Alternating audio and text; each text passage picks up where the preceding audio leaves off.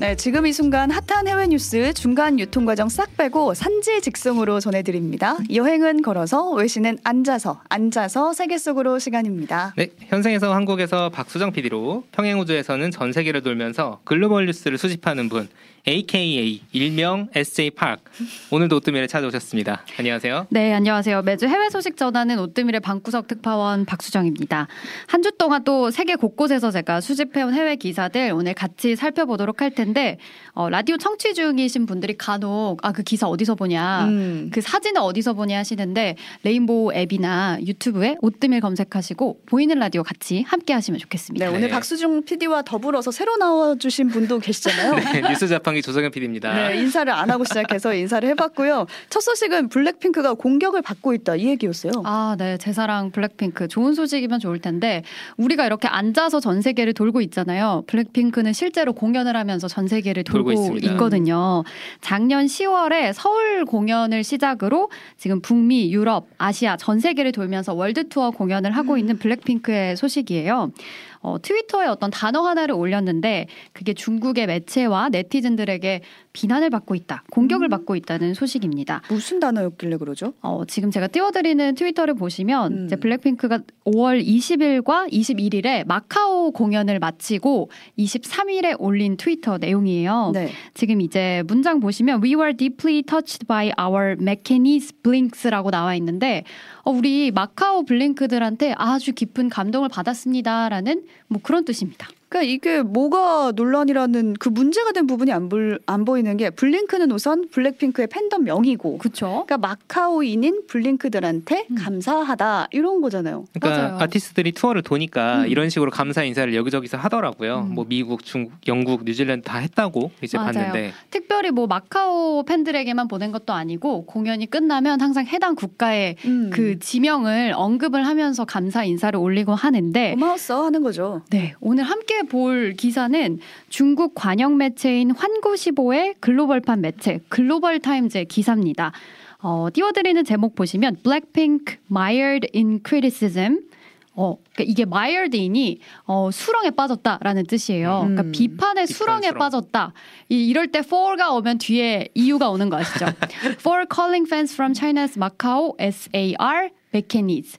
그러니까 중국 어, 마카오의 팬들을 메케니즈라고 불러서 비판의 수렁에 빠졌다라는 음. 뜻인데 어, SAR이 뭐죠? 여기서 이제 SAR이라는 단어가 중국과 관련된 해외 기사들을 보시면 자주 등장하는 아. 약어예요. 이게 SAR이 Special Administrative Region의 이제 음. 줄임말인데 직역하면 특 별 행정 자치 구역 그쵸 뭐 음. 그런 뜻이고 중국의 본국 행정제도와는 다른 행정기관이 따로 있고 또 독자적인 법률이 적용되는 자치권을 가지는 지역으로 쉽게 말해서 이제 홍콩과 홍콩이네요. 마카오 두 네. 지역이라고 생각을 하시면 음. 됩니다. 네. 그래서 이제 SAR이라고 하는 건 사실 중국 입장에서 이제 쓰는 표현이고 해당 지역이 중국에 속해 있음, 중국의 어떤 어, 행정 구역임을 좀 강조하는 음. 표현이라고 아우, 할 수가 있죠. 정치적인 단어군요.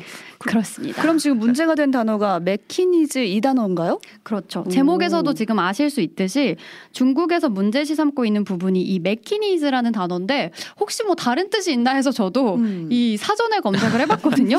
지금 띄워 드리고 있는데 그냥 사전적인 의미는 뭐 마카오의 그리고 마카오, 마카오 사람의 사람. 뭐 이런 의미예요. 근데 환구시보의 기사에서는 이 표현이 적절하지 않다라고 지적을 하면서 표면적인 이유로는 이렇게 얘기를 하고 있습니다. 아, Macanese라는 단어는 마카오에 정착한 포르투갈 원주민들의 후손을 의미하기 때문에 허.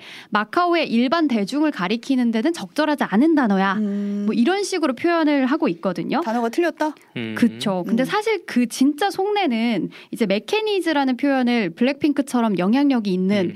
그런 케이팝 그룹에서 사용을 하면 이제 외국인들이 봤을 때 아, 마카오를 중국의 한 행정구역이 아니라 어떤 독립된 국가나 지역인 것처럼 음. 인식할 수 있어서 음. 그렇게 뭐 지적한 게 사실 진짜 속내라고 할 수 있겠죠. 근데 그러면 듣다 보니까 그럼 마카오 사람들 뭐라고 불러야 뭐라고 돼요? 불러야 돼?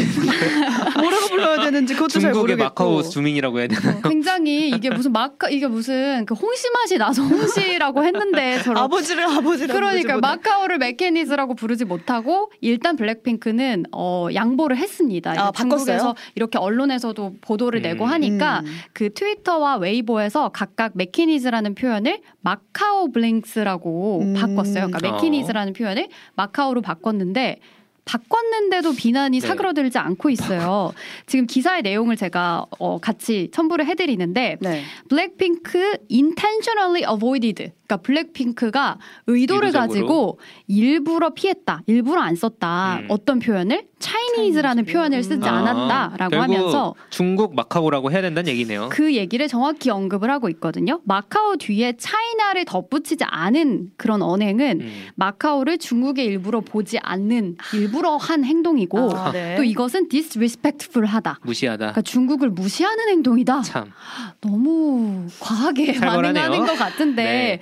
그러면서 그 뒤에 이제 이어지는 문장을 보면 이 그룹을 보이콧하자는 움직임이 있다. 오. 이렇게 네티즌의 반응을 설명하는 척하면서 어, 결국 이 기사에서 하고자 하는 말을 드러내고 그렇죠. 있습니다. 실제로. 예, 실제로 실제로 정말 보이콧하는지는 모르겠지만 지금 트집을 잡는 것 같은데 아마 이거 들으신 분들은 어떤 생각하는지 궁금해서 우리 가 과한 건지 네. 이 중국이 과한 건지 반응들 보여주셨으면 네, 좋겠고 댓글이나 문자나 메시지 보내주시고요. 네. 보내주시면 좋겠습니다. 특히 블랙핑크의 영향력이 물론 어마어마하니까 그렇죠. 이게 뭐 중국 입장에서 단어 하나 하나를 유심히 보는 것까지는 뭐 이해가 되는데 사실 그동안 K-팝 그룹의 어떤 멤버들의 언행에 어떤 정치적인 의미를 씌우거나 논란을 좀 창조하거나 그런 일들이 좀 기시감이 느껴지시지 있었죠. 않나요? 음. 비슷한 일들이 계속 있어 왔던 것 같아요. 제가 저희 오뜨밀 라이브 첫 방송 날 음. 그때 저희가 이제 윤석열 대통령의 인터뷰를 아. 다뤘는데 음. 네. 대만의 힘에 의한 현상 변경을 반대한다. 음. 이제 어디 어, 그 외신과 인터뷰였죠. 그때 이제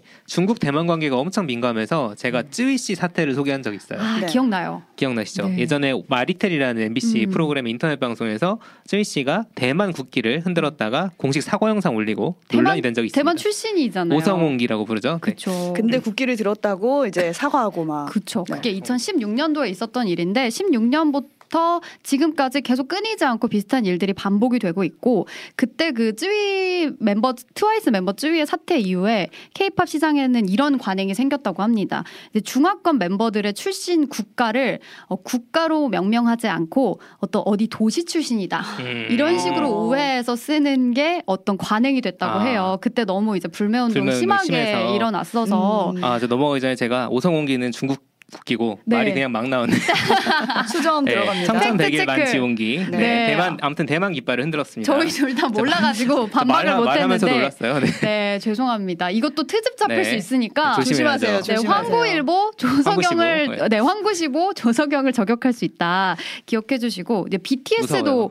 비, 어, BTS도 비슷한 논란이 있었는데 지금 보시면은 멤버 정국 씨가 우산을 쓰고 있거든요 노란 우산을 노란 우산이네요. 환하게 네, 이게 2021년에 시즌 그리팅 영상으로 공식 유튜브에 올라온 영상인데 이게 올라오고 나서 아주 난리가 났었어요. 왜요? 그러니까 2014년에 홍콩 주민들이 불복종 운동을 했잖아요. 우산혁명. 음. 그쵸. 그때 이제 소위 그거를 이름, 어, 뭐, 우산혁명이라고 그렇죠. 이름을 붙였었는데, 그때 이 노란 우산을 들었었거든요. 이제 전국이 노란 우산을 들고 있는 게 그걸 연상시킨다면서 이게 간접적으로 홍콩의 독립 지지를 표현한 거 아니냐. 아. 그런 논란이 또 일기도 했었고요. 아, 이게 BTS가 의미를 워낙 잘 담아서 어. 뭐 그렇게 해석할 수도. 근데 이게 2021년에 있던 거잖아요. 그쵸. 이 우산 혁명은 2014년이었고 2014년이었고 네.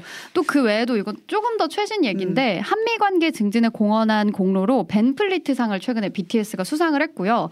그때 리더 RM이 이제 한미 관계 증진에 대한 이야기를 하면서 한국 전쟁 70주년이 되는 해다라는 이제 언급을 하고 음. 한국과 미국 양국이 겪은 고난을 뭐 기억해야 한다라는 취지의 이야기를 했는데 이런 수상 소감을 듣고 중국의 환구시보에서 또 이게 문제시 삼았어요. 뭘 뭘요? 어떤 부분이요? 한국 전쟁이라는 말을 쓰는 것은 어. 이제 중국에 희생한 군인들을 어, 무시하는 그런 표현이다. 오. 한국 전쟁과 관련한 일방적인 태도가 중국인들의 감정을 상하게 하고 역사를 아. 부정한다라고 좀 강도 높게 비난을 아 했었습니다. 이게 요즘 동북아시아 정세가 뭐 당장 요즘도 그렇지만 몇 년 전부터 사실 좀 그렇죠. 민감하잖아요. 음, 네. 중국도 이제 황구시보라는 그 음. 관영 매체를 통해서 좀 부정적 메시지를 계속 내는 거 아닌가. 맞아요. 라는 생각도 좀 들고 아티스트들이 피해를 좀 안 봐야 되지 않나. 너무 그러니까요. 예민하게 보네요. 네. 네. 네, 이게 제가 그때 그 트와이스 쯔위 그 양도 그 당시에 미성년자였는데 맞아요. 나와서 본인이 대표로 이제 사과를 하는 모습을 보면서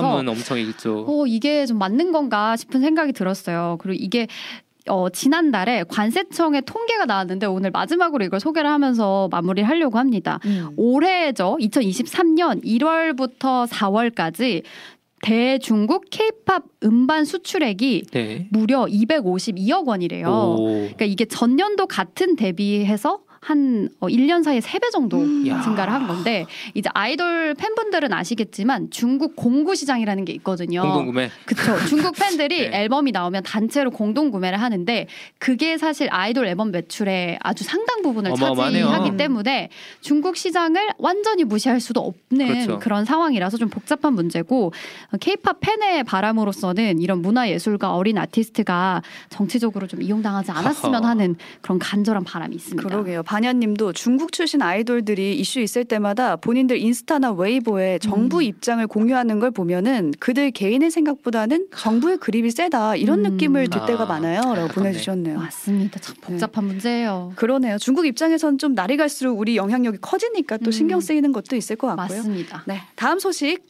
들어가 볼게요. K가 또 들어가요 이번에도. 네, K-팝 못지않은 한국의 대표 수출품이 바로 K-뷰티죠. K-뷰티. 어. 서울에서 5년간 근무한 미국 공영방송 NPR의 국장이자 저널리스트인 앨리스 휴스가 K-뷰티의 수도인 서울에서 지내면서 느낀 점을 담은 책을 발간을 어. 했는데 지금 이 책이 미국의 여러 매체들을 타고 꽤 화제가 되고 있는 것 같아서 오. 아직 우리나라에서는 출간 전이지만 음. 가지고 와봤습니다. 어. 이게 지금 우리 CBS 말고 미국에도 CBS가 그렇죠. 있잖아요. 네.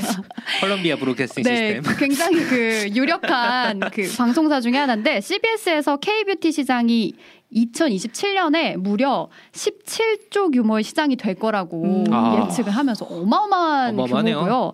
그러면서 이제 이 K-뷰티의 성장 배경을 이 책의 내용으로 소개를 하고 음. 있었는데 오, 궁금하네요. 일단 소개해드릴 책 표지 먼저 보시면 음. 제목이 Flawless예요. 음. Flawless. 여기서 flaw F A L A F L A W가 결점, 단점이라는 뜻이거든요.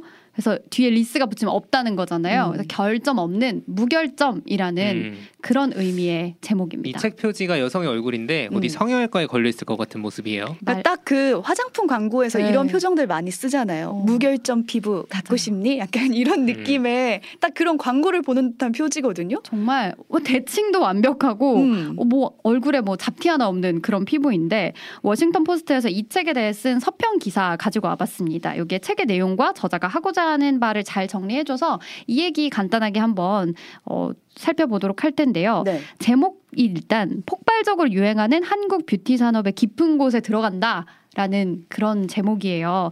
저자가 한국의 뷰티 산업들의 현상을 좀 묘사를 쭉 해주고 그 속에 숨은 사회문화적인 배경들을 파악을 해 나가는데 음. 일단 이 기자에 대해서 좀 설명을 하자면 2015년부터 19년까지 5년 동안 음. 서울에 근무를 했대요. 기자인데 원래 임무는 그 북한과 대북 정세에 대해서 취재하는 게 임무였대요. 보통 서울에 오면 그래요. 전혀 그죠. 뷰티랑 상관없는 거네요. 뷰티랑 전혀 네. 상관이 없는데 이제 길거리를 다니고 사람들을 만나면서 한국에만 있는 특이한 그 외모 지상주의와 어. 미의 기준에 대해서 정말 특이하다. 이건 뭔가 음. 분석할 만하다라고 생각을 해서 몇 년 동안 취재를 했다고 합니다.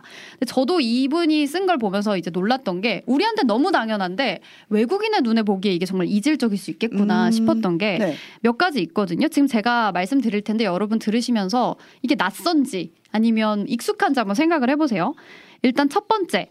한국에서는 미디어에 나오는 광고 모델들의 외모가 일정한 틀 안에서 동일하다. 음. 뭐 예를 들면 우유처럼 뽀얗고 하얀 피부에 부드럽고 빛나는 피부, 좁은 콧날과 만화처럼 큰 눈, V자를 그리는 턱 라인, 방금 전에 본 사이크 책 그 표지랑 비슷하게 생긴 것 이미지랑 같은데. 딱 동일하죠. 그리고 두 번째는 이게 되게 특이하다고 방송에 나와서 얘기를 했는데 그 옷가게에 가면 프리 사이즈. 프리 사이즈 네. 전혀 프리하지 않은 프리 그죠. 사이즈.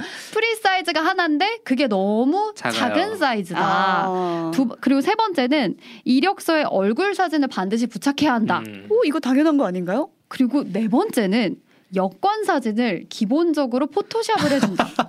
조금은 해주잖아요. 조금 심지어 뭐 포토샵 잘 해주는 여권 사진 찍는 어. 곳 이런 게 유명하잖아요. 티 안 나게 굳이. 해주는 곳. 이제 여권 사진은 신분을 증명을 그렇죠. 해야 되는데 법적으로 필요한 건데. 그리고 이것도 재밌었어요. 다섯 번째는 2030 여성의 80% 이상이 화장품 성분 분석하는 앱 있거든요. 음, 음, 음. 그 앱을 사용한다. 아. 그 점이 너무 신기했다고 하더라고요. 이건 몰랐네요. 그리고 수능 끝난 수험생에게 성형외과 아, 할인 프로모션을 해주는 그렇죠. 그런 광 경도 굉장히 신기했다고 합니다. 여러분 저는- 이거 네. 낯선 거 있으세요? 저는 너무 다 일상적이고 낯선 게 하나도 없거든요. 음. 특히 졸업 시즌에 졸업 사진 찍기 전에 그 전에 고쳐야 된다. 어, 맞아. 라는 얘기를 많이 하면서 흑역사를 사진에 남기면 안 된다 맞아. 하면서 쌍꺼풀 수술 막 그 전에 하고 맞아요. 근데 다른 도시들도 이런 외모 관리를 다 하는 거 아닌가요? 저 저자도 그렇게 이야기를 하거든요. 음. 세계 어느 도시에 가도 외모 지상주의가 있지만 유독 서울에서는 뭐 길거리에 성형 성형 수술을 받고 나온 사람들도 음. 볼수 있고 얼굴에 붕대를 감고 있는 모습도 볼 수. 있고 그 빛 정도의 차이가 좀 있다라고 표현을 하고 있습니다. 네, 이게 한국 사회가 좀 더 심하다라는 음. 그런 분석인 것 같죠? 맞아요. 그 이유를 크게 두 가지로 얘기를 하는데 첫 번째는 전 이게 되게 재밌었거든요. 제목이 무결점이잖아요. 네. 그러니까 네. 결점이 없어야 된다는 거예요. 단순히 아름다움을 추구하는 걸 넘어서 특정한 미의 전형이 존재한다라는 건데 음. 위에서 얘기한 그런 외모적 특징들을 맞추지 못하면 어 네, 네. 비난받는 문화가 존재하고. 실질적인 차별로 이어진다라는 걸 원인으로 생각하고 있었습니다. 네, 그러니까 단순히 아름다워지고 싶은 개인의 욕망을 넘어서 그런 미의 기준을 따르지 않으면 불이익이 있는 사회라는 거 이걸 좀 생각해 보게 이걸 되네요. 외신 기자가 또 써가지고 네. 네. 책이 나오면 한번 저희도 살펴봐야 되겠습니다. 같이 읽어보면 좋겠습니다. 네, 네, 여기까지 수정 PD와 함께했습니다. 네, 감사합니다. 감사합니다.